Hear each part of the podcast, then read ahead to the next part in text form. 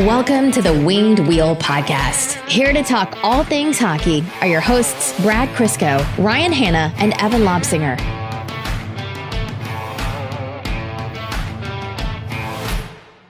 I think we should go back to our old rules, Brad, of if Evan's here, he opens. I'm I'm very pro that decision. It was far funnier than anything I could say. It threw off the listeners and it took the creative liability off of us. I've Although- got nothing at 9 p.m. It's just autopilot at this point. But when do I have anything? I never say anything of substance to kick off an episode. Yeah, I know. Okay, okay.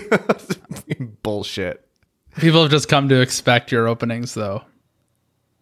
They they're just that's what it is. This is an attack. I'm sorry. Garbage friend. Don't smile, Brad. You haven't opened in a month. And it's been the greatest month of my life. Anytime I say, "Hey, Brad, do you want to open?" You say, "Can I say something deeply offensive?" And I go, "Okay, I'm opening." I I never have anything. I just love your reactions to that statement. Yeah, I know because I've been scarred before. Although I'm not allowed to be mad at you. All of my experience and proficiency in audio and video editing has become has come as a direct result of you two. You've made me better, Yes. so I owe you. uh, what's made you better, us or Evan's computer? Oh boy. You know, I can't even blame only Evans. Mine has had its fair share of disconnects as well, though I think I've solved it. But since going remote for this podcast, um, for I I hope the listeners haven't noticed because I hopefully I've made the transition smooth.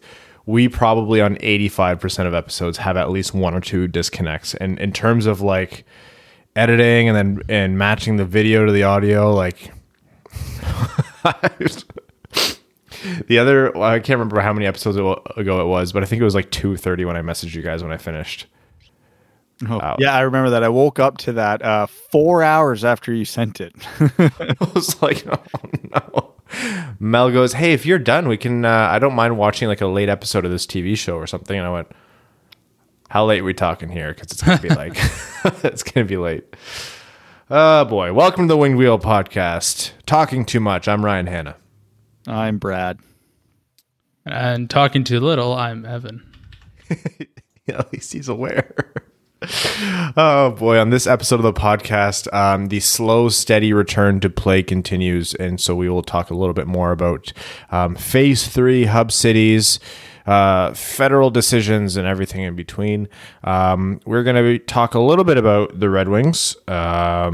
Award nominees and recent signings, uh, do our requisite uh, NHL play in series preview, and then, of course, our uh, NHL draft prospect profile series will continue. So, phase three uh, announced today, and um, it's not the amount of certainty that anyone is kind of expecting or could reasonably expect, but we have a starting date for training camps, which is July 10th. So that is a start date for training camps, but they have not decided how long these training camps will run or the start date of um, phase four, which is the formal resumption of play. But the NHL and the NHLPA have at least agreed on uh, July 10th.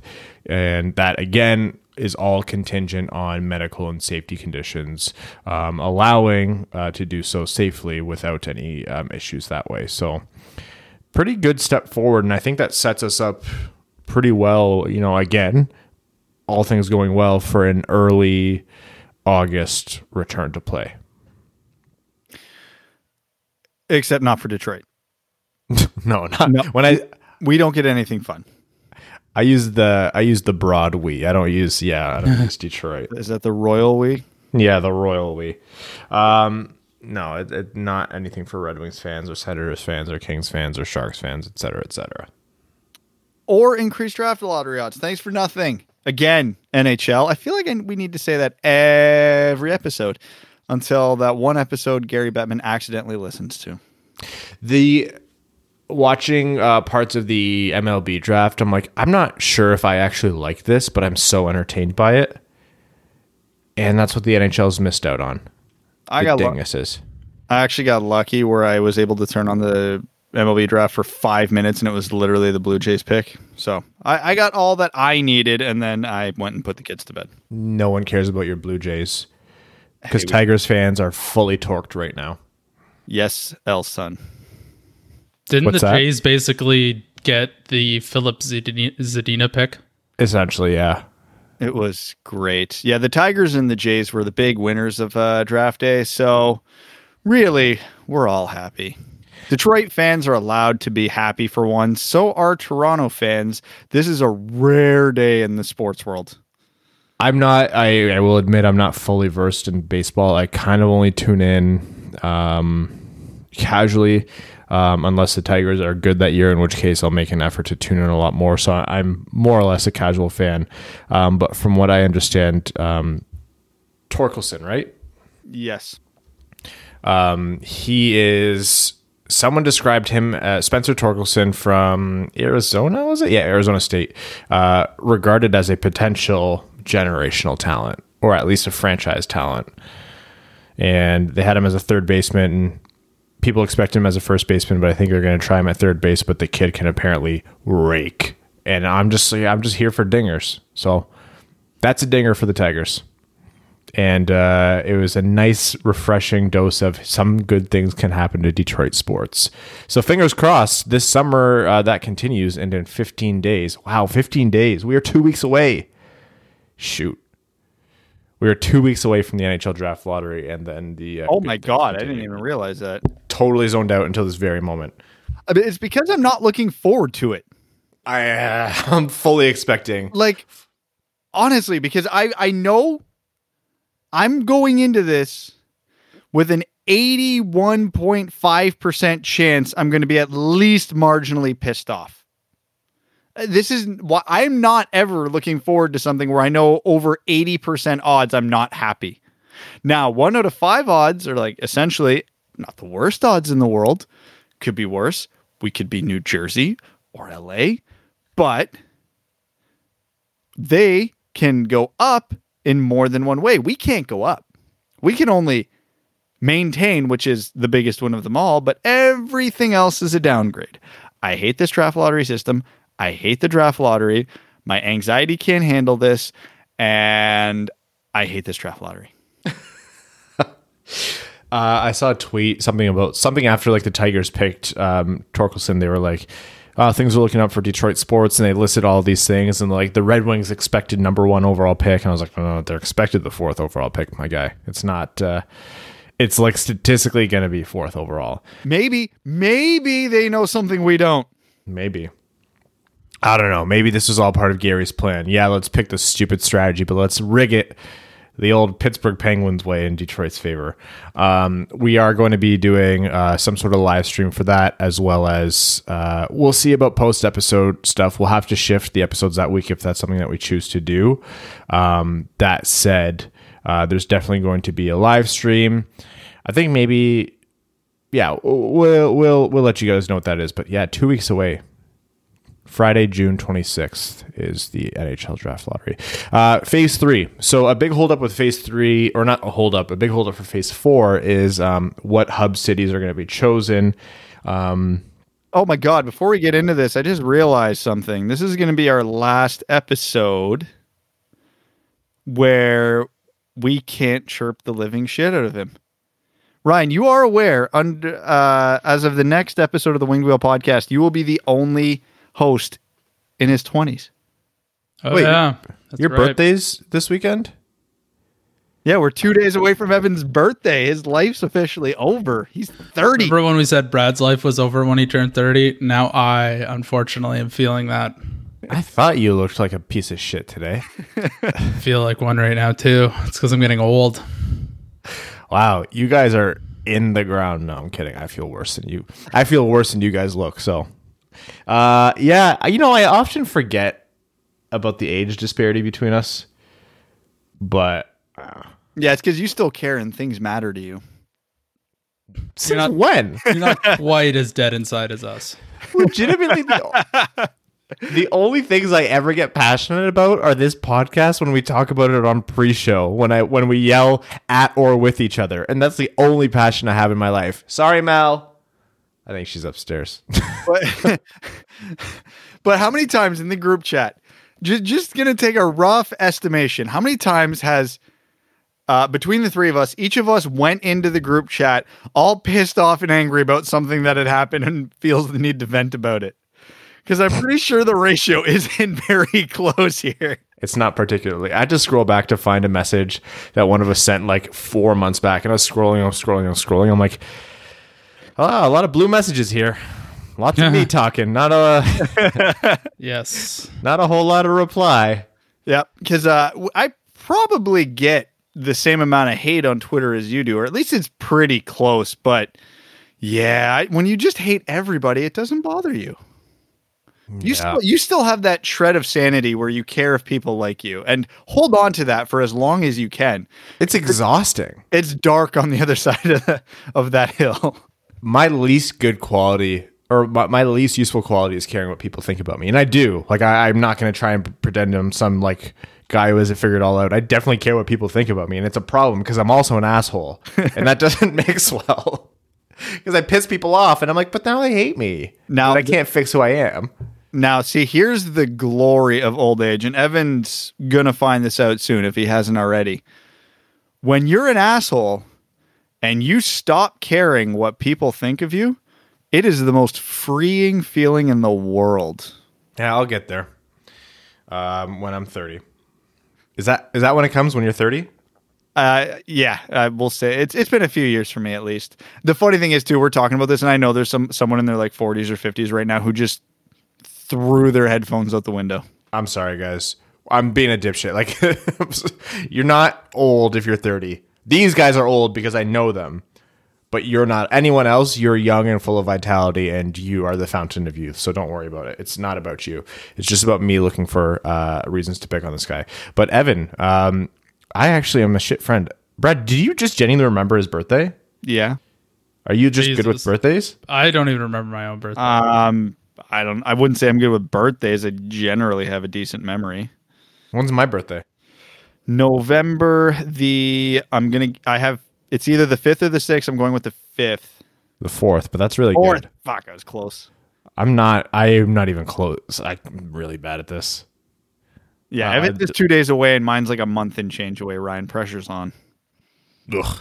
Anyhow, uh, time marches on, and so does our approach of Phase Four. But uh, what's happening right now is the NHL is working closely with the Canadian federal government um, to basically alleviate some restrictions regarding uh, closed borders, 14 day quarantine uh, mandates, et cetera, et cetera. Um, by all accounts, it seems like those conversations are going pretty positively. Um, that said, there are going to need to be some provisions put in place by the NHL for the federal government to be satisfied by anything by using a Canadian city as a hub city. Um, and those aren't going to be cheap. One thing that I've seen are, is the suggestion that teams have to be able to test daily or maybe even test daily, um, and that can't come at the expense of publicly available tests. So they're going to have to source their own third party tests and pay for them themselves and be able to test every single person in there daily, which is like yeah, it's not a logistical nightmare any more than anyone else is going through right now, but holy crap, is that a logistical nightmare? Can I uh, get the name of the company they're setting that contract with so I can invest heavily? I told these these guys I pulled my trade all my trading money. I must be the only person who's lost money trading in stocks since March. I'm not investing in anyone anymore. Um, but yeah, that would be great. If anyone knows, if anyone has a hot tip and wants to do some insider trading, I'm just kidding. SEC, we're Canadian. Uh, it's, I also don't. Um, we're poor, so we we do a podcast twice a week. We are not rich. Um, no, that there's going to be. I, I honestly predict that this is going to be put into place for NHL teams. I think the Canadian government's not going to pass on the opportunity to bring some uh, revenue back into these cities, and these cities are going to clamor for the opportunity to be part of it. And also, um, the reality is uh, Canada's doing pretty well in some areas right now in terms of their numbers, so it works pretty ideally for the NHL um, to have these cities as an option. So. Um, that I think will be probably resolved within the next week or two. Once the NHL has its hub cities decided, then they can start to think about a start date, and then they can start to think about um, how long they're going to be in training camp, etc. So um, things are. at a snail's pace, but relatively speaking, moving at a breakneck speed right now. Um, at the way at the rate at which stuff is opening, I might be able to get a haircut soon. I have a friend who's a hairdresser in Cambridge, and she's uh, back to work Monday. So I'm hoping to be the one of the first few customers before they get busy. Yeah, I told my barber I'm just gonna hold my mask against my face and he can have at it. I don't care. I'll hold it there the whole time. I also have to pay him triple. what is your barber's name? Because I'm going to tell him to shave around the mask. His name is Evan Lobschminger. No. Evan Evan, if I paid you forty dollars, would you cut my hair? Actually, Would you want that though? no, I wouldn't. I would, cut your hair for free. Yeah, no, I The realize crea- now. give me creative freedom, and I'm I, I might let you pay me ten dollars to do that, or I'll pay you ten dollars to let me do that. Evan, if you paid me twenty dollars, would you let me cut your hair? Yeah, I don't really care about my hair. I, I let uh, I let Catherine start cutting it by herself the one day. And it turned out okay. Yeah, like she didn't take off enough to make a real difference. So I was like, Meh, whatever. No one really sees me right now. Anytime I'm outside the house, it's either at the grocery store or the golf course, and both times I'm wearing hats, so it doesn't matter to me. Phase four, for phase three happening, phase four in the works. It's all very sad for Red Wings fans, but um, it's nice that we will eventually have hockey back. And every day that passes is a reminder that the NHL is terrible at marketing itself. You know what? Hate on Max Kellerman all you want. People like him are going to exist so long as the NHL passes on opportunities for a free, captive, global audience if they had the lottery and the draft set up to happen in June, they would have had a free captive global audience. Think of how many people they would have drawn into the sport from that. Do you know how you can tell this uh, quarantine thing's gone on way too long and life's just dragging by? If that early draft they were talking about happened, it would have only been six days ago. I feel like that would have happened four months ago at this point. It's such a, and I understand that we're coming at this from a Detroit Red Wings perspective. However, it is still the reality that it would have been an unmatchable marketing opportunity for the league. You're never going to have that opportunity again. And it's not like the system they set in place now has this insane advantage where they would like, you know, protect the sanctity of the draft because the draft order is still arbitrarily bullshit. It's based on a stupid arbitrary system. So just pick one that brings hockey back sooner and get people into the sport, make people entertained, and get people like Max Kellerman to shut the hell up. But no, he's going to spout off on ESPN and all of these non hockey focused networks because they don't care about hockey. Because why would they? They're never exposed to it in any kind of way that draws in new fans. I am a hockey pur- purist. I am, and you guys have seen that time over time over time. I don't like changes to the playoffs. I, I like you know uh, two way players. I like defensive defensemen.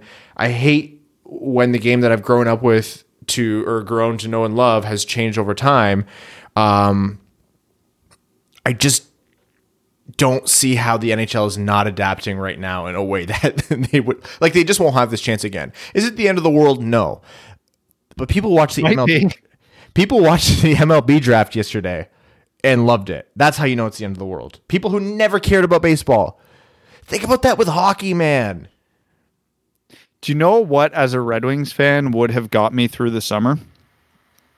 Spending 20 episodes deep diving and breaking down each of the Red Wings picks. We could have spent half of an episode all summer on someone they picked. And look, And instead, we're going to go into the fifth round and draft draft prospect profiles. And do you know how long we're going to be able to review the Red Wings picks once they make them? Probably like a month before hockey starts back up again. So yeah, massive wasted opportunity because fans talk about that stuff. Don't get me wrong, I understand fans also, including us, love previewing and talking about the draft leading up to it. Uh, but that gets a little tiresome after eight months. Do you think in September there's going to be a single listener here who's going to give any shits about a draft prospect profile? I mean, I hope you guys do, but Christ, we've been doing it for two months now, three months. Like, we are going to literally get into guys I haven't even heard of yet. And it's the NHL's fault. It's stupid. And th- he, you know what would be the good thing about having this much lead up time to a draft? Is if everybody could watch this draft or everybody did watch this draft. Do you know what's not going to happen? Nobody's going to watch this draft because what baseball, basketball, football, and maybe even hockey will all still be playing being played at the same damn time. Again, from a competitive fairness, we'll call it, and in a sense of getting it right, which they didn't, depending how the draft lottery goes. I I get putting it at the end of the season. From a we need money and we like attention standpoint, yeah, you're absolutely right. This, they did the dumbest thing imaginable. They took a marquee event that's going to be absolutely forgotten about. Yeah, and before people tweeted at us again about what Brad just said, which is, "Oh, you like, why would they care about podcasters?" That- That's not what Brad's saying. We're talking about the concept of attention and hype and like, you know, generating content for the league, the entire media conglomerate that exists and is attached to the NHL and, and professional hockey. That's what we're talking about, and we're not even a representation of that. We are we are peanuts. We're nothing. We're a, fleck of dust in that world. But still, everyone proverbially is going to be getting into fifth round picks of prospect profiles. People are going to be stretched thin. And honestly, I'm being dramatic here. Smaller market teams, they're like media, people are losing jobs right now. Like it's not easy times for these folks. Like it's, and I'm not blaming the NHL for that. That is very obviously because of the global pandemic, but still, think of how easily that all could have been flipped. Oh, I'll blame the NHL a little bit for that. If there was content to cover, people could have read. The more people read the content, the more money fu- uh, funnels into those organizations. So yeah, we've had no content for months, But I'm not even- months and months and months. But uh, getting back to the one point you made off of my point, yeah, I understand that the the attention thing and the content thing isn't for podcasters. I get that, but what eighty percent of hockey fans will watch the draft. What are they going to want to do after the draft? The next day when they go into work, when they go hang out with their friends, when they're texting their buddies. They want to talk about the draft. It's not just that, oh, the draft happened and everybody forgets about the NHL the next day. No, hockey fans will talk about that for as long as they can. Like if you're an Islanders fan, you go, oh man, the Islanders got these five guys. What do you think? Talking about it with their other Islanders fans' friends. It is keeping the NHL in front of mind for a period of time. Now, in something like a global pandemic where there's nothing going on, that three to four days where it would be at the forefront could be three to four weeks. Like it's insane to me still that they missed this opportunity, understanding that they wanted to go with the the fairness of it, which baffles me more that they screwed that up. Still, but I get it. I get where their heart was at on that one, and a part of me can respect that because hey, yeah, we're losing money, but it's fairer. Blah blah blah blah blah. Even though, anyways, um, but yeah, it's it's you're you're worried about how much money you're losing because of all this not having fans, and then just piss it away. It's it's asinine. I'm uh I'm just I don't care about money. I don't care about money flowing into media. It's- None of that's relevant to us. I just care about hockey fans being happy. like, I just care about having something to be happy about. Like that little glimmer of excitement that when I turn the NFL draft on, and again, like I'm a Lions fan, so I, I don't let myself be anything any more than a casual fan because I care about my own health and safety. Um, but when that NFL draft came on, I just felt like it reaffirmed sports place in society for people who care about sports. Sometimes I, I have these like existential thoughts. I'm like, this is all just like a distraction for us, right? Like, what does it really matter? And then I'm like, when that came on, I'm like, it matters as much as anything else because I care. And it was just such a substantial moment because you were able to get away from everything. You were able to get away from the fact that the freaking world is ending around you. You're able to get away from the fact that you haven't seen your friends and family in how long. Like you're able to just kind of detach and experience something that you didn't have to wear or like put on your shoulders personally unless you're a lunatic fan like us and anyone else who listens to this podcast. But it was just a, such a good escape and I'm like I wish hockey did this forget the money, forget you know revenue, forget professional sports league sizes, forget you know fair fair play, forget anything. Just the fans and their happiness and giving them something. It's like again, uh, uh, end of the world or end of the league. No, they're going to come out. They're going to do great. They're going to recover like every other professional sports league. But it would have been so good to have this one nice thing. And as my friends Evan and Brad constantly tell me, that is my s- mistake for expecting or even hoping for a nice thing in this world. So shame on me for that. All right. Uh, moving on. Do-do-do-do. Robby Fabbri uh, awarded, not awarded, nominated for the uh, Masterton Trophy, and I can't remember the exact descriptor, but it's basically like um, player who's demonstrated like resilience and a comeback and Perseverance and dedication to the game. yeah, yeah, yeah. Um, and the the Bill Masterton Trophy. Um, it's it's the the notion of it is behind or the notion of it is a player who has overcome something, whether it's personal or professional. With Robby Fabbri, it's that he has recovered from multiple um, devastating surgeries to his knee um, and injuries, and basically not really blossoming as a prospect until he came to Detroit. So uh, he's the Detroit's nominee. Every team puts one up. Um, best exemplifies the qualities of perseverance, sportsmanship, and dedication to ice hockey. So, yep, Brad got that. Um, will he win it? No, I'm sure there's better stories, but it's nice. I like that Fabbri was put forward there. Oh, of course he deserves the Red Wings nomination. I mean, perseverance wasn't exactly a strength of this team this year, so I'm glad to see someone came through because when even when the trade happened, we we knew it was a good trade at the time just because of how much of an expendable piece Jacob de la Rose was. And but we were sitting there going, well, he's he was all right. Like if he can get to like a half a point per game, like that's a grand slam. And and dude plays over a 50 point pace in his time with the Red Wings. So of course that's a great story. Of course that's perseverance. It's it's amazing and he's going to get himself a contract with the Red Wings for who knows how long and hopefully he comes back next uh, March and kills it. I mean, you- I, sorry, go ahead. I think I think Jonathan Bernier was like two or three shutouts away from being the nominee. He uh it's because he only had to shit his pants throughout one game, which wasn't quite enough to meet the qualifications. He had to have at least three. Should Evan be awarded this trophy from a media perspective because he has increased his attendance to the podcast seven hundred percent? Uh, I don't think it counts when he doesn't have to leave his house. That's Hey, true. We might not be too far uh, removed from a uh, end of podcast quarantine. You guys think about that? Yeah, that's true. Evan's like, "Oh no, I'm sick." we're gonna make I'm going gonna to make you send a doctor's note. I'm going to areas that are too high risk. Yeah, the golf course. I'm gonna go to Costco and lick the floor or something. it, it'll probably make you healthier. It's Costco. They It do might be, right. yeah. Um, the other thing with Robby Fabbri that I wanted to talk about. So that's good. He was nominated um, for the Masterton Trophy. He's Before we get off the Masterton, there's two real nominees for this award. Who do you think wins? Clefbaum, um, not Clefbaum, uh, Lindblom or Bobby Ryan? I think Bobby Ryan's story is This was good. better documented, I think. And and Lindblom hasn't technically come back from his yet. Y- Lindblom is the one. No, he's gonna beat it, but he hasn't played hockey. Like Has, next, has he recovered yet, or I last I heard the re- updates were very positive. okay? But he's his story is the type of story he should win it next season Yeah, when he comes back. Bobby Ryan did it this season. Like if Lindblom comes back and plays like three games next year, he wins by default. Nobody will sniff it. He just he absolutely wins it because he's going through something harder than anybody else in the NHL is going through right now. But Bobby Ryan had his.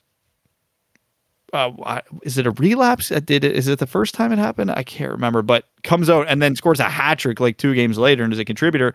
Then you couple that with have have you heard Bobby Ryan's full life story? Did you see that documentary? yeah. Holy hell! This guy deserves to win the Masterton almost every goddamn year.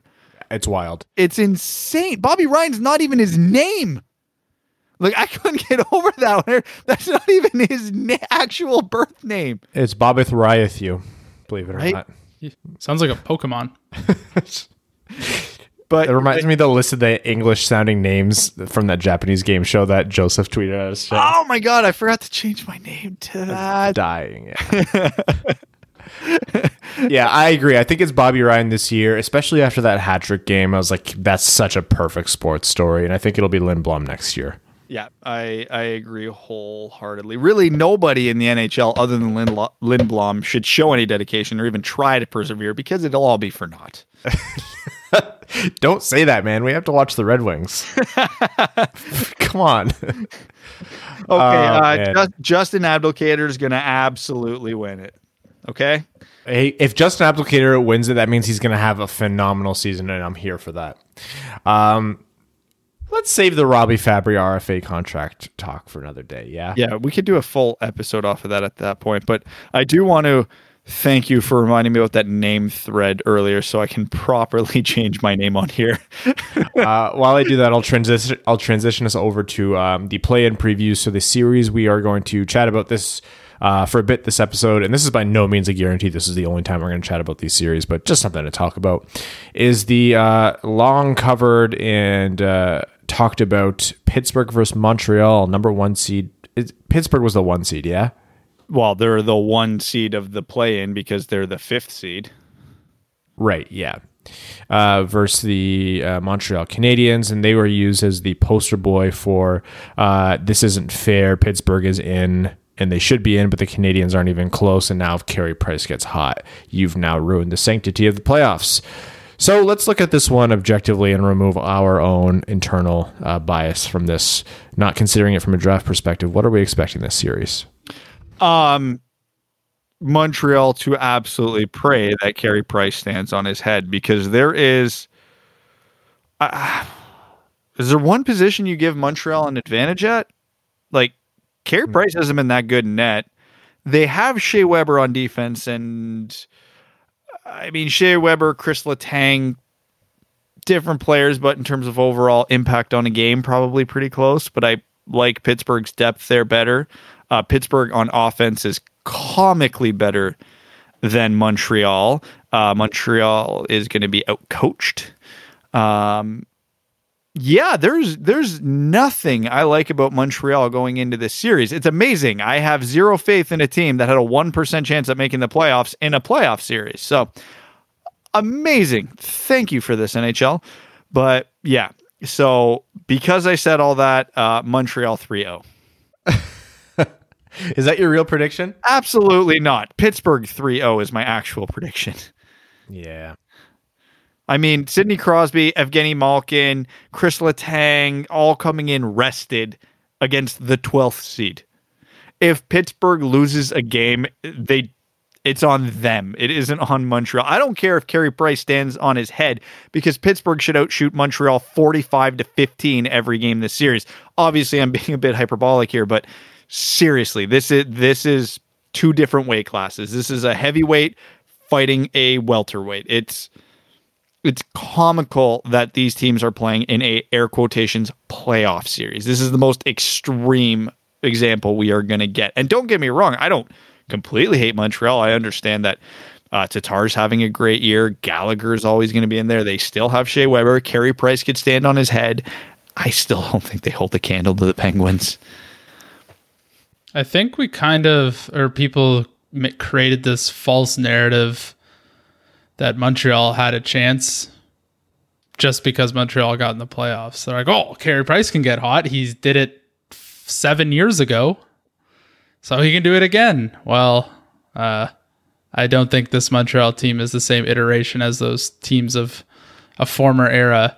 Um, the only thing Montreal has going for them is the fact that everyone else will be rusty, but so will they. But that's a great equalizer. So if they have a, a snowball's chance in hell, that's going to be it. But I don't see a team led by Sidney Crosby that's going to come out rusty. I, I think Montreal's only realistic hope in this series is shortly before this series starts, somehow exposing Sidney Crosby and Evgeny Malkin to the coronavirus. That's their only chance. Crosby beat mumps. He'll beat COVID. oh man, uh, I yeah, I, I want to go middle of the road here just to not be too crazy, but I can't predict anything besides Pittsburgh 3-0. I love Carey Price, and I think when Carey Price is at the top of his game, there's no goalie like him right now. He hasn't been at the top of his game for a couple of years, at least, and so you can't really make that prediction reasonably without kind of just trying to pull shit out of thin air. So my my prediction also has to be uh, Pittsburgh 3-0. And you can't forget like Crosby, Malkin, you have Rust, you have, you know, Mark Donk, Twitter. Jake Guentzel. Oh yeah, Guentzel might be back. He was done for the year, and now all of a sudden, Right? hey, Guentzel's skating. Remember that thirty goal scorer? Yeah, we get him back too. It it it pisses me off. Pittsburgh's not first place every year. Yeah, You but if they fail as a- lose, they could get Lafreniere. Yeah, I know. You have Letang, Crosby, and Malkin. Any year you don't finish first, you underperformed. Yeah. Uh, yeah. So I I'm gonna go with Brad here, 3-0. Evan, what's your formal prediction? I'll give Montreal one game, and I I will love it if it's the first game. Oh, that'd be If they win the debut in, of that series, that's gonna set the social media world on fire.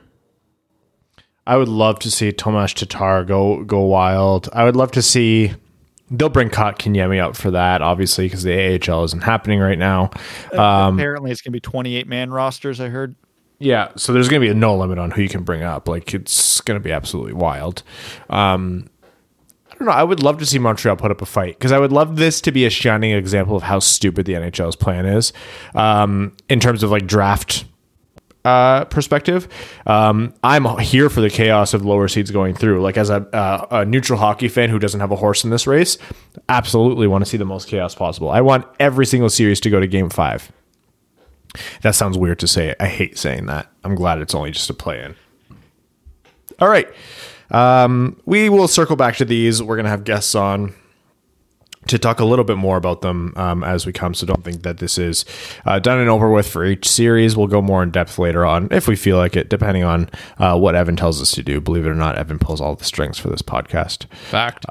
Um, but for now, let's move on to our prospect preview. And this week's episode is, uh, or this this episode covers a player whose name is so frustratingly sp- spelled Ridley Greig.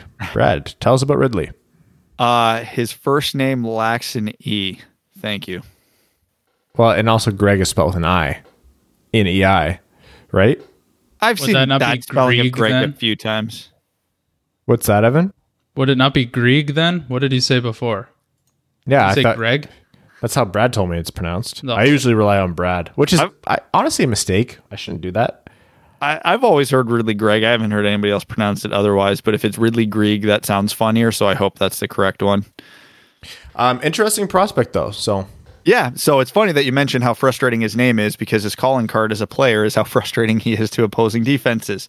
Um, again, I'm not the biggest on player comparisons, but if you kind of want to know where Ridley Greig is coming from, if he were to make an impact in the NHL, think Tyler Bertuzzi. He is an at best average skater. He's not physically imposing, but he's got a really good head on his shoulders for the game. He is, I would argue, uh, puck skills are are better or at least more creative than Tyler Bertuzzi's is. He tries uh, a few more things. Bertuzzi plays a simple game, but when uh, Greig goes to the next level, I think that's the path he will take to success. Is uh, be really good offensively, think the game well, get in the right spots. Uh, he won't be a line driver, but he'd be an amazing complementary piece. Uh, get under the opposing team's skin and just get on the ice and cause shit in a good way by every means necessary. He's skilled and abrasive, so um, a type of guy that I would absolutely love to take a swing on in the second round. Yeah, I'm glad you mentioned the Bertuzzi comparison because one, I also hate making comparisons, uh, and the fact that that's yours means I don't have to hold myself to that. But two, I think it's it's apt. Like Bertuzzi's by no means you know a physical powerhouse, but he's not afraid to throw his weight around and be a little scrappy and you know uh, get his nose dirty, which is always advantageous for a player as long as they walk the line. Um, good two way game. Uh, that's what I like about him as well. So you know he's listed as a center, but even if he doesn't show up as a center in the NHL, like you said, he could- could be a good complementary player, uh, maybe in the middle or down the lineup. Um, and also his his offensive creativity is really really good. Um, really underwhelmed by his skating. Uh, that's something that I don't like, and which makes me hesitate to take him um, high in the second round. But um, he is a very very offensively skilled player. I think he has good vision for the game, um, and he's he uses his creativity pretty effectively. You're right in saying that he frustrates other defenders. He's a hard player to defend. Um, no like elite skill set. Of course, we're talking about a second round guy here. I would probably peg him like middle to middle late second round. if a team's a true believer in him as a first or as a centerman, I could see them bringing him in sooner than that. But he's not like physically inspiring. He's like a shade under six feet and lighter than I am. So um, it's not like he's going to be. I don't think he's really a candidate to move up into the first round or anything like that. I see him as more a late second pick. Um, if the Wings took him at 32, I'd be a little disappointed.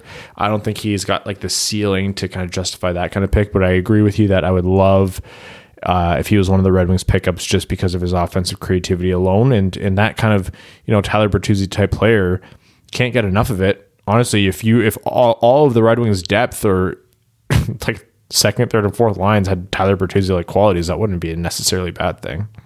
He will be on the Red Wings draft board because we all know about Yzerman's. He will not draft players that aren't competitive. He he wants intensity on the ice. So, uh, depending how high Steve Yzerman holds that trait. We know he holds it dearly because he won't draft players who don't. Uh, but if he holds it really high, this could be a 32 a pick 32 candidate because again the number one thing everybody talks about with ridley greig is is this guy goes a million miles an hour all the time but not not in speed no no no no no no no I, he he will he is uh, what what's a good word? Fiery, competitive, uh, intense. All those words apply. I have read, and I haven't noticed this. I, I meant to watch more video to kind of go back and look at this. It's been a while since I watched any Greig highlights, um, but I have read a couple people say the same thing, which is that his his skating is deficient or lackluster because of his technical stride, and that's not a good thing, but it's also not an awful thing because that can possibly be corrected. Sometimes it's a little bit late in a player's development, but if you catch it early, it's kind of possible to to get that corrected, get that player to have a more efficient, powerful stride where they're not, you know, flailing their their feet everywhere and losing all of their power. Um, use, utilizing their strength in their lower body more efficiently. Because the way I see him, like he moves quickly with his like his short, quick strides, like his agility is there, and I think you need that to be the kind of offensive player that he he is. But in terms of his overall speed and overall skating, it's not. But if they can fix his stride, then yeah, not bad. But what what do you see about him as a viable candidate to stay at center is another thing that I would want to ask if the Red Wings are taking him at 32.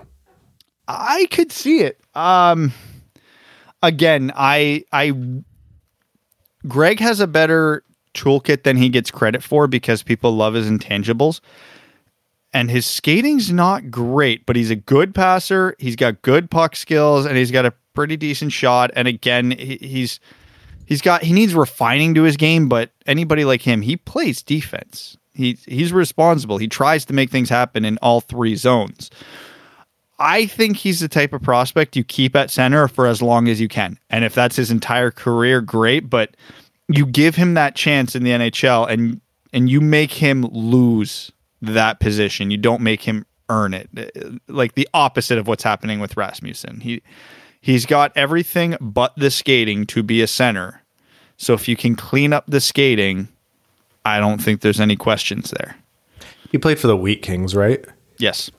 I would love an excuse to buy a Wheat Kings jersey. They're they're nice. They are yeah. very nice. So much of the WHL's jerseys are like or actually a lot of the CHL's jerseys are just like weird and like sometimes they're overly stylized, but I'm really a big fan of them. Like I can't tell if the Halifax Mooseheads jerseys are actually nice or I just like them because they're like so extra. But I really want a Moosehead Zadina jersey. I really like the Mooseheads jerseys because they got that color scheme right before the Minnesota Wild did. And I've always been a big fan of Minnesota's red green color scheme. Mm-hmm. But Halifax perfected it.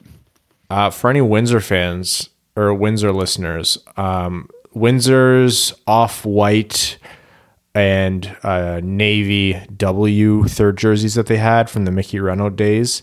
Um, I would love a Ryan Ellis one of those. So if you have those in like a medium or even Pandering. small, let me know. Hit that, up. That is a good call on jerseys because uh, Windsor's current home and away jerseys might be the worst in the entire OHL. It makes me so mad because they were they used to be good and then they just They just got on the train of continually updating them to keep up with the league, and I was like, oh, they were so good. And every time they updated them, they didn't. It feels like they didn't take anything away. The piping apocalypse, put it on. Shoulder bar apocalypse, put it on. We're doing stripes down the center, put it on. We're doing high arm sleeve, tur- do it. Like I can't even tell you what the Windsor jersey ha- looks like. I can't describe because it has everything. It's the worst jersey in the CHL by a long shot, and They they that's the- nothing against the team itself. They had the old uh, like outline of a Spitfire, and then they went to like the cartoon style one, and I was like, ugh. I played minor hockey in the in the the arena, and I was just like, I hate seeing the new freaking logo everywhere. It's so annoying. Um, but the off white, the off white and the dark blue W is great. But yeah, that that's Ridley Greig. Um, he is a later birthday. He's in July, August. August, birthday. Yeah, so August. you're talking about a guy we said or i just said if he's younger so if he can correct his stride earlier you would want a late birthday for that so um, for him to be as high on this gra- this draft board with the late birthday then yeah that probably lends a little bit more towards what brad said which this guy might be viable as an as a top of the second round pick i i lean towards there's probably going to be someone who shouldn't have fallen out of the first round there um, but not a bad option. And who knows? Maybe he's there for one of the Red Wings' other uh, second or third round picks. So again, you never know what's going to happen, and it's it's a million to one odds. But this is a guy that I have circled on my board that I'm like, oh, I would love it if he dropped to the Red Wings' second second round pick. And watch, he's going to get drafted, and it turns out his name is like pronounced Ridley Grayig, and we've just been saying it like assholes this entire time. If he pronounces it that way, I'm going to pronounce it Ridley Greig for the rest of his career out of spite. I had a real nightmare the other day that Alexi Lafreniere got onto the stage, and uh, he pronounced his name uh, Alexis Lafreniere. And I was like, "Oh no, we have so much material out there saying it wrong." Us and, then I- everybody else. Yeah. Um, I had a, a long discussion with someone about whether it's Alexi, Alexi Lafreniere, like super like someone from Middle America was saying a French name, or Alexi uh, uh, Lafreniere, which is a little bit different, and it uses a it's still it's French and uses just like the accent, but in an opposite direction. And I, I just can't think that that matters. I think Alexi Lafreniere is just going to be what sticks. I still remember, for whatever reason, so vividly uh, when Bob McKenzie was doing his podcast. Like the first month he was on anybody's radar, McKenzie had a spiel saying it's Alexi Lafreniere, and you pronounce the R. So it, it stuck with me. And again, who knows? Maybe he pulls a Zach Parise or a Brad uh, Marchand garbage and changes how he pronounces it. But I, I remember that clearly from two, three years ago. Um, yeah, and again, it's my nightmares, and the fact that I'm even dreaming about this podcast makes it more of a pathetic moment for me than anything based in reality. So, um, anything else in the hockey world that's happened? I'm just trying to think uh, before we head over to overtime. I feel like something must have happened lately. No, Um, nothing. Ryan, you are aware how the world exists right now, right? Nothing is happening or everything is happening. There is no in between. That's true. All the content comes at once, or not at all. Exactly. So, since uh, you can't think of anything, it means absolutely nothing happened. It means we are going to overtime. And on this midweek episode of the Winged Wheel podcast, Overtime is brought to you by our beautiful Patreon uh, supporters. Their comments get read out exclusively on the midweek episodes as our way of saying thank you for supporting the show. Um, RC10D says, trying to stay positive here, and we are about two weeks away from the draft lottery, and I'm not feeling as anxious about it than I was a month ago, than I was months ago. Being guaranteed a top four spot in this draft, we're going to walk away with a player that could be the best player on this team in the near future. Whether it's Lafreniere, Byfield, Stützle, or Raymond, this is going to be a big time addition to our team, and I'll be excited to draft any of them. That is a fantastic attitude to have. I'm going to work on holding that. I'm not even going to try to get Brad to listen to that, and I'm sure Evan will tell you the same thing. I will argue this is the best draft in the last 10 years to have a t- guaranteed top four pick in. I will also argue that the fourth pick isn't going to sniff Alexi Lafreniere. Evan Pardo, I agree wholeheartedly. Uh, Evan Pardo says, "Hey fellas, longtime listener, new patron, welcome Evan to the Dub Dub, and thank you so much for your support. It means the world to us. Uh, I'm curious to hear who you think could be an off the board selection Stevie could go for at number four this year. Are there any prospects that you'd be fine reaching for? Conversely, are there any that would make you jump out of the window on draft night? Thanks for the great content." Oh, if we're picking at four, yeah, there's about 24 guys that would make me jump out a window if we pick them. Um, who is someone I could see Yzerman jumping for? Yzerman's the type of GM to have just big brass balls and go, we are absolutely dying at this position. We need a guy. So I think there is a reality where at number four, the Red Wings take Askarov. I was yeah.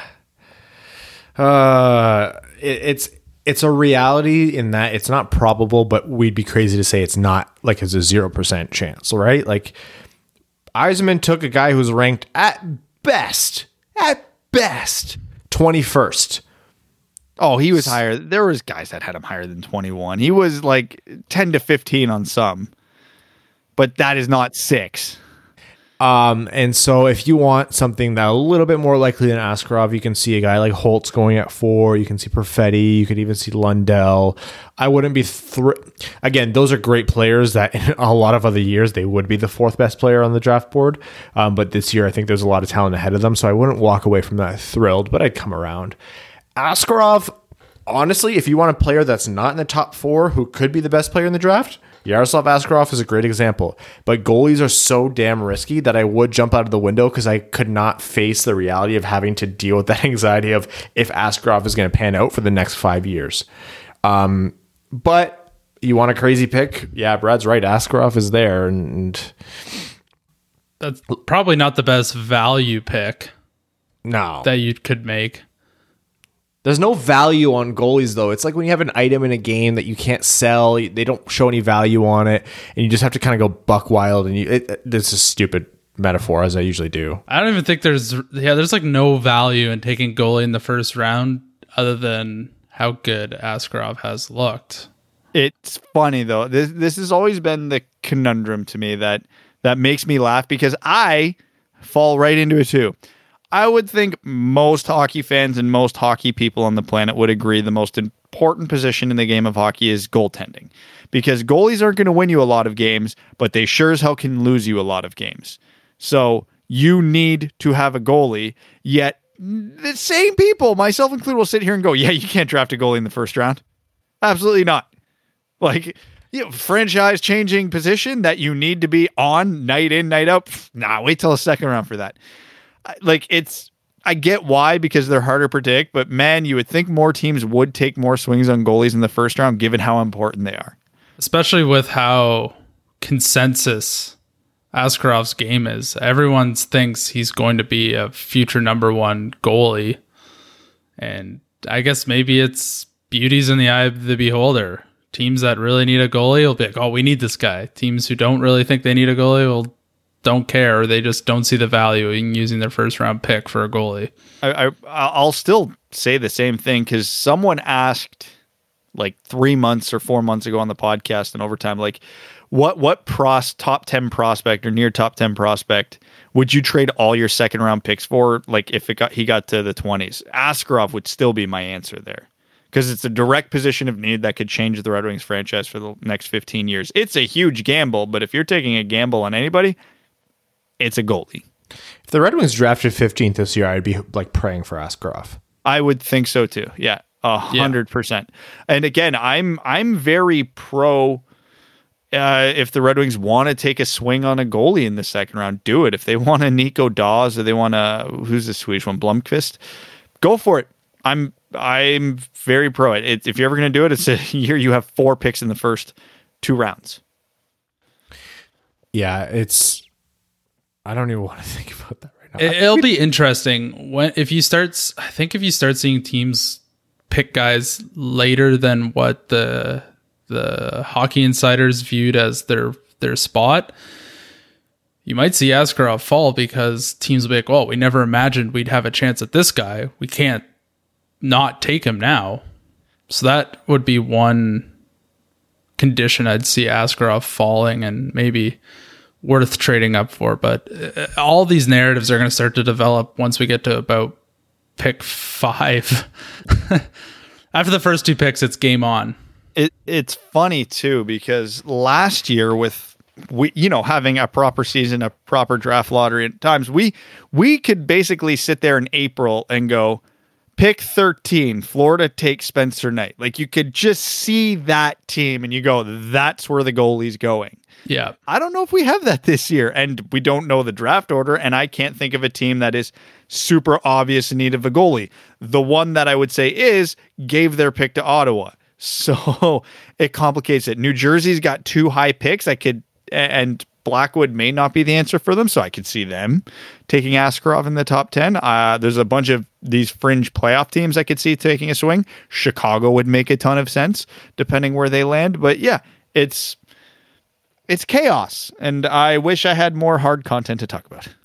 My off the board pick for the Red Wings is if um, Jamie Drysdale's picked before them, they'll take Jake Sanderson. Oh, don't you put that evil on me. I will No. drive to your house and punch you in the face if that happens. I just have this feeling that we're not done picking our decor, and we'll take Sanderson or we'll take Wallinder. Wallinder. Wallinder might will probably be there at 32. So if they pick him at four, I'm jumping off a cliff. Yeah, Jake Sanderson was my first one. I was kidding. Um, I, I don't hate Jake Sanderson, but Jesus Christ, at fourth overall, I'd lose it. Like, don't get me wrong, I love Moritz Seider, but you could go back and redraft last year, and if we're picking fourth and we pick Mo Seider at fourth, I'm pissed. Like, yeah. Uh, and I like Sanderson less than I like Seider, so please Move- God no.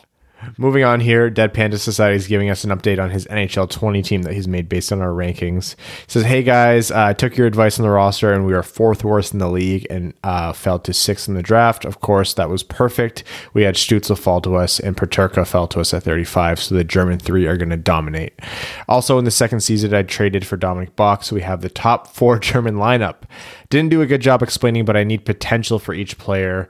Uh, the best is franchise player, elite, top six, and top nine, and then having a high, normal, and low. So Connor McDavid is a high franchise. Um, That made no sense to me, so I'm gonna No, let you guys same. take this one.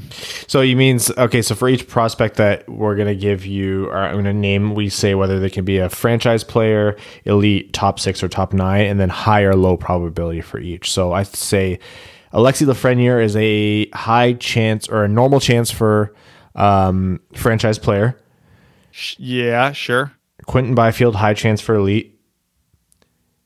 Tim- yes. Tim Stützle, low chance for elite. High chance for whatever the tier below that is. Top six. Yeah. Lucas Raymond, I'd say, is the same then. Yep.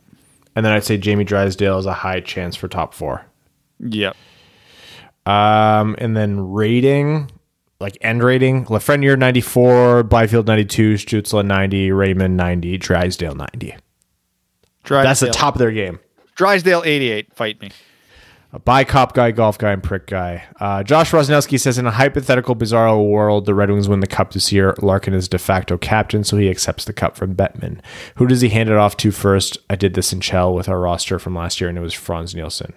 Um, I'd say Ericsson or Howard. Nah, but they've got it before. They were both around in 08.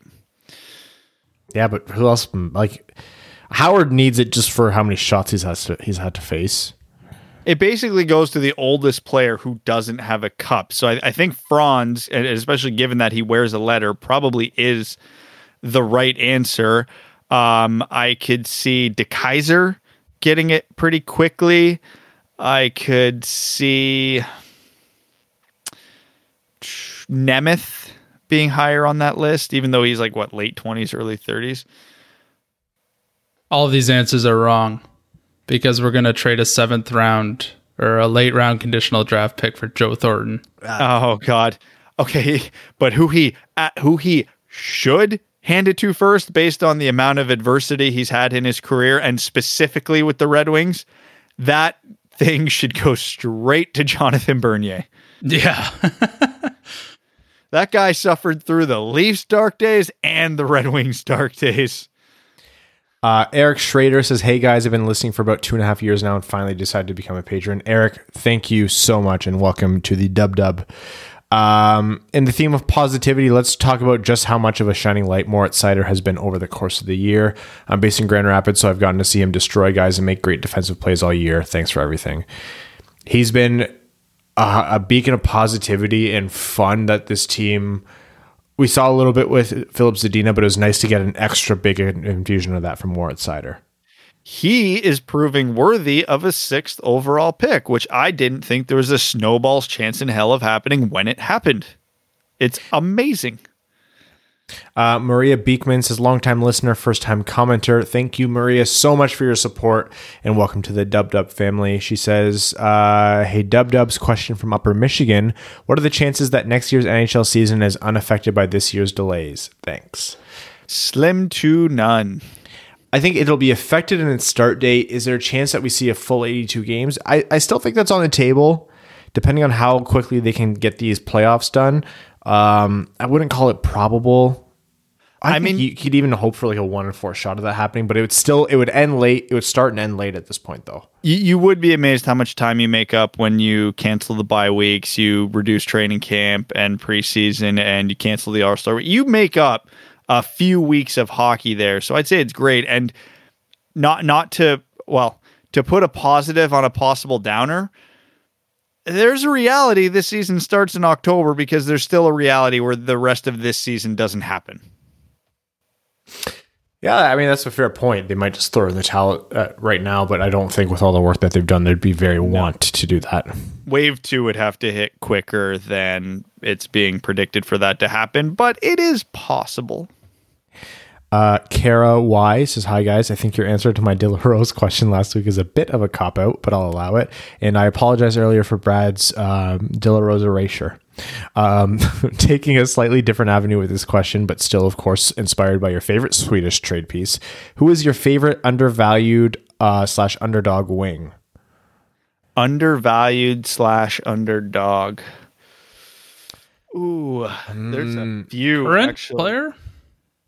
Oh, yeah. I think it has current to be current player. player. Yeah, current player. It's too easy if you go into the past. We we have nitpicked this team to the bone. I don't think there is anybody we haven't done a deep dive on. So how is anybody going to be undervalued right now? First of all, nobody asked you to shout.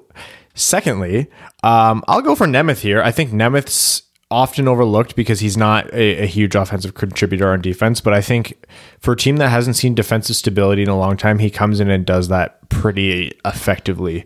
Um, and I, you know what, not thrilling to watch, but I appreciate it. So Nemeth is one of my answers there. Since you're making me go with the current player, I'm going to go in the exact opposite direction and say this defense provided absolutely no goddamn offense except for Filip Hronek and Madison F. No, you piece of shit. You're a piece of shit. You're garbage. That's a garbage answer, Brad. Yeah, with garbage parameters. Bite me.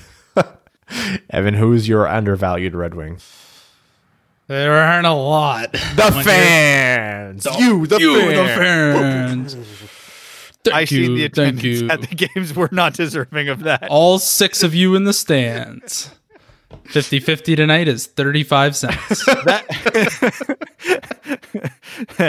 the winner is Fred, that one guy in section 112. Congratulations, Brad Crisco, on winning the 50 50. You actually owe us nine more dollars. I don't know. They're under is it undervalued or underappreciated? A little bit of both. Well, undervalued has to be Robby Fabbri.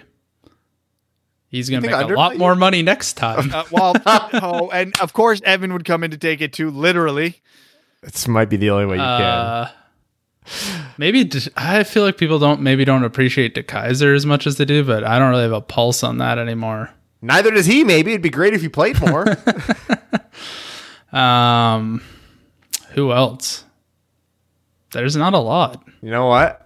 I'm going to say this. I'm going to move on because I'm not going to take shit for it. Jimmy, Jimmy Howard. Howard. Yeah, okay. there we go.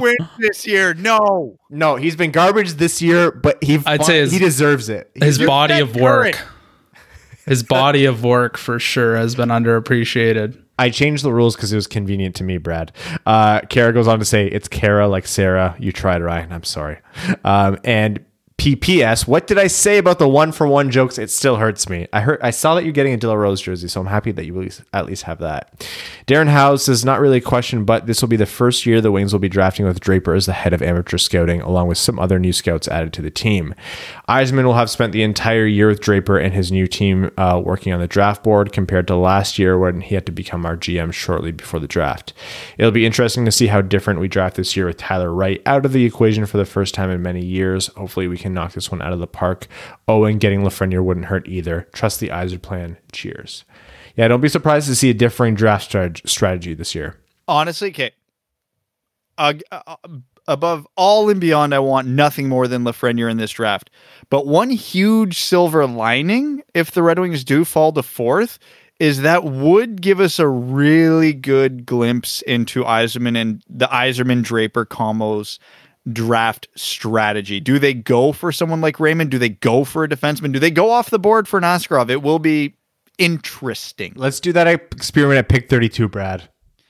Also, well, it's going to be a cumulative package here. Yeah, of course, the whole draft. If they pick, yeah. if they do a Tyler Wright and they don't draft anybody be, unless they're over six foot two, like seriously, it, the Red Wings 2017 draft might go down as the one of the worst draft of all time, especially considering they had 11 picks. They might not get a top six player out of that with 11 picks, including a top 10. That, oh my God, I'm still angry about that one. I'll give you a cumulative package. Yakaruta says, I've had this idea about draft picks panning out on average. A first round pick is successful if you get a first line slash first pair player. Second round picks are successful if you get a second line player and so forth. That means any player picked in the fifth round or later playing in the NHL is a steal of sorts. Lately, yeah. I figured this is a bit oversimplified, but it works in my head. Do you guys have any similar things when thinking about the drafts? I probably would split the first round into first half of the first round. I'm expecting a first line or top pairing player, and second half I would understand slash expect if they were second line or second pairing player. I so based on how many players, so roughly you get 60 NHL players out of a draft. So if you break down tiers of that yeah, that's about fair. Uh, but it doesn't line up linear. Like you get these players spread out because teams miss picks, yada yada yada. So I want a top six forward, top four defenseman out of the first round 10 out of 10 times. I don't care where you're picking in the first round. You can get them there because they're available in the second round, which means if you didn't get one in the first, you just missed. And I'm happy with middle six, middle pair, second round, and then NA, an NHLer beyond that is a win. Joseph Fournier says, Hey there, fellas. Nice interview with Scott Wheeler. I'm now on the Marco Rossi train, all aboard. Just binged Glow on Netflix. Highly recommend. It's ton of it's tons of fun. Three seasons so far, ten episodes each. Well worth your time. Go to Brad's Twitter post about uh, hockey names and check out the list of made up American names from the early 90s Japanese baseball video game. Good lord, these are hilarious. Which one is your favorite? Dibs on Scott Dork. Stay fresh cheese bags. Um, Bobson Dugnutt. It's my name right now. I think I had it pulled up here. I can't stop laughing at these. It was I giggled to myself like an idiot for five minutes at work today. Sleeve McDichael. Onsen Sweeney, Daryl Archideld, Anatoly Smorin, Ray Mis- May- Ray McScriff, McSriff, uh, Glenn Allen Mixon. Mario McRulwayne, uh, Raul Chamberlain, Kevin Nagilny, Tony Smerick, Bobson Dugnutt, Willie Dustus, Jerome Gride. It's just like some weird alternate universe of our Patreon readouts. Uh, Scott Dork, Sean, Sean Furcott, Dean Westry, Mike Truck. Mike Truck is one of my favorites. Mike Truck, Dwigged Rorchigal, Tim Sandale, Carl Dandleton, Mike Cernandez, Todd Bonzales. Oh, there's a whole second one too. I can't there's get over three, man. There's three. Hom Wapko.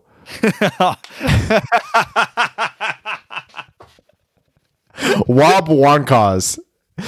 Oh man. Oh my god. Sleeve McDyke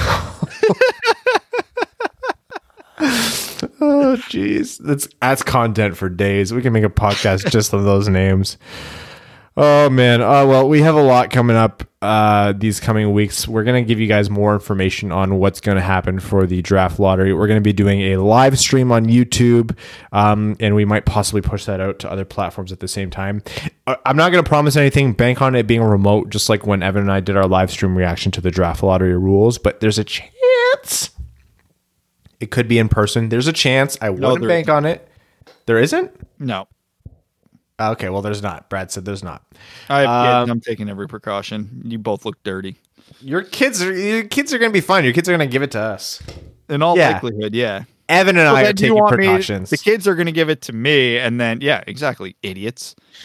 Um, we're going to be doing the live stream. We'll ha- probably have some kind of post draft lottery content, whether that's an episode or like a Patreon exclusive, like kind of hangout. Uh, we'll let you guys know, and then of course episodes uh, before and after during the week. Um, thank you guys all for tuning in. Uh, we'd like to thank all of our listeners. Hey, if you guys want to do something for us, um, a really big thing, and I know we make this um, call out from time to time, but if you guys uh, listen on iTunes or Spotify, give us a rating.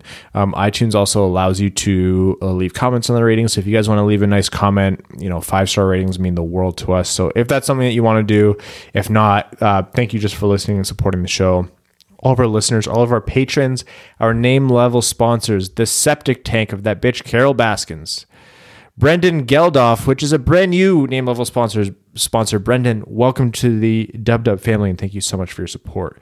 Greach, uh, Jeremiah Dobo, Jake Kiefer, Dead Panda Society, Brad Smith, Andrew Bohan, Scott Martin, Kayla Thompson, Jacob Turner, Matt McKay, Brandon M, Matthew M. Rice, Luke Johnson, Clayton Van Dyken, Kalen Wood, Hassam Al Qassem, Arjun Shanker, Charlie Elkins, Hannah Lee, Josh Rosnowski, Alex Ott, Chris Frank, Connor Leighton, Danny Jr., Matthew Keeler, Simon Anderson, Antonio Grasa, Gracias, and John Evans. Uh, and Kwaz and Stan Olson. Thank you all so much. We love you so much. We will see you on Sunday. Thanks for tuning in to the Winged Wheel Podcast. Be sure to check out wingedwheelpodcast.com, where you can subscribe to the show on iTunes, Spotify, or wherever you get your podcasts. You'll also find links to other ways to support the show, such as Patreon, official podcast apparel, and more. And don't forget to follow the show on Twitter at Winged Wheel Pod. And of course, the hosts at Brad Crisco, at Ryan Hanna WWP, and at Hockey Town Evan.